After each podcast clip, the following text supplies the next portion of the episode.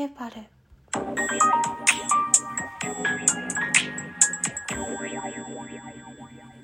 こんにちは、ななこです。このラジオは20代の引きこもり女子とななこが概念や視や好きなものについて話をするラジオです。今回の話が私の好きなもの、あ、その前回が第0回で今回がめでたい第1回ということで、もう今回からは本格的にゆるゆると、本格的にゆるゆるとやっていこうと思うんですけど、もう今回は早速ゆるゆるとなんで、好きなものについて話そうかなと思って、私自己紹介をするのが結構好きで、多分自己紹介ってするのが苦手とか嫌いって方多いと思うんですけど、私は自分の好きなものとか、なんか自分の性格とかについて話すのがめちゃくちゃ好きで、自己紹介したいしたいってなって、ツイッターとかでも頻繁に自己紹介みたいなツイートをするんですね。で、そんな私が、毎回好きなもののところに書くのが文学なんですけど、この文学を私はだいぶ講義の意味で取っていて、文学を例えば辞書で引くとこう出てくるんですよ。言いますね。言語表現による芸術作品、競技で言えば詩歌、小説、戯曲、随筆、評論などで出てくるんですよ。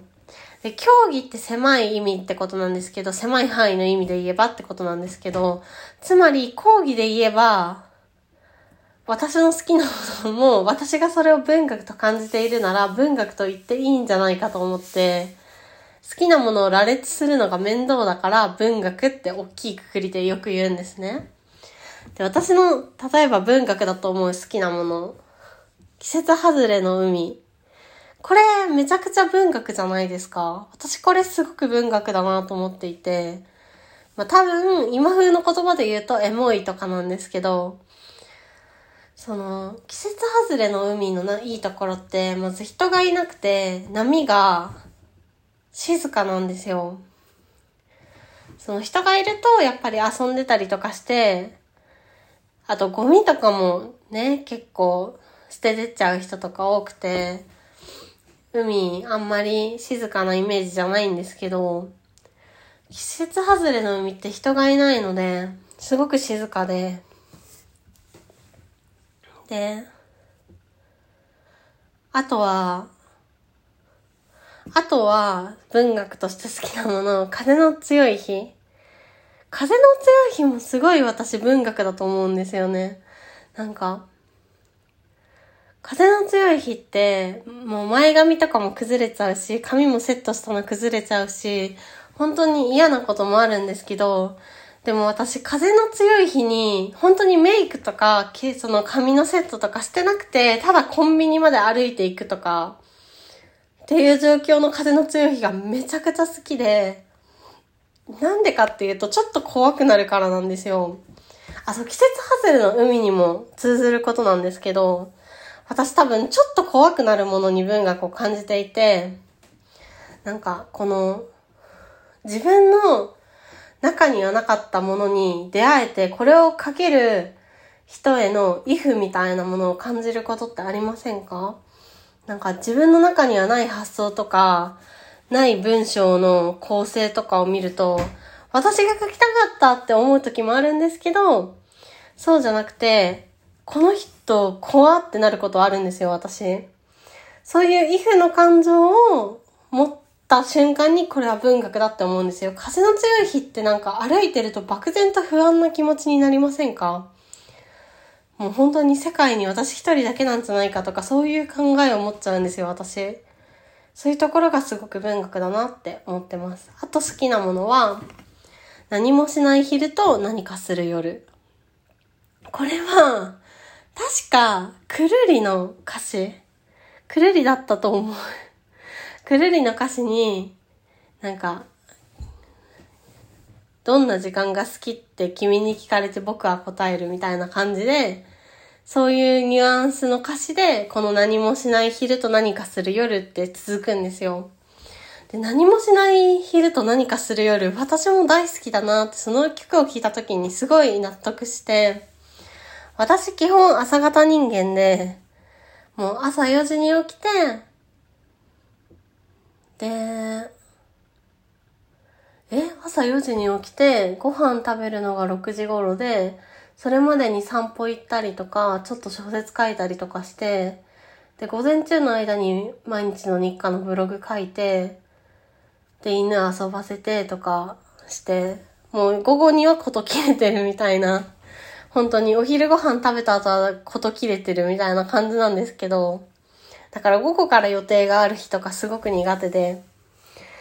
で、だから私のその理想とする何もしない昼と何かする夜にめちゃくちゃ対極にいるんですよ、私は。夜はもう私8時とか9時には寝てるんですよ。おかしくないですか ?20 代の、もう20代の働いてない女なんて、そんな、もう夜更かししまくりだと思われるかもしれませんが、私はもう8時には寝ています。そうなんですよ。で、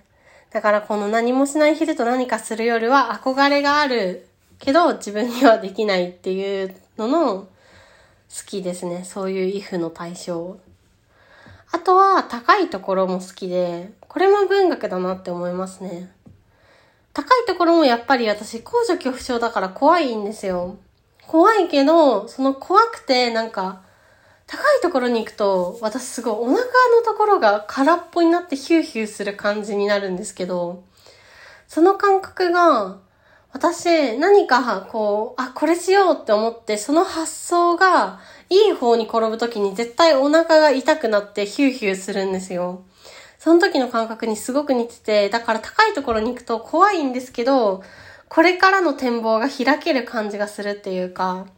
これからいいことがある予兆みたいなのに似た感覚を味わえるから高いところが好きですね。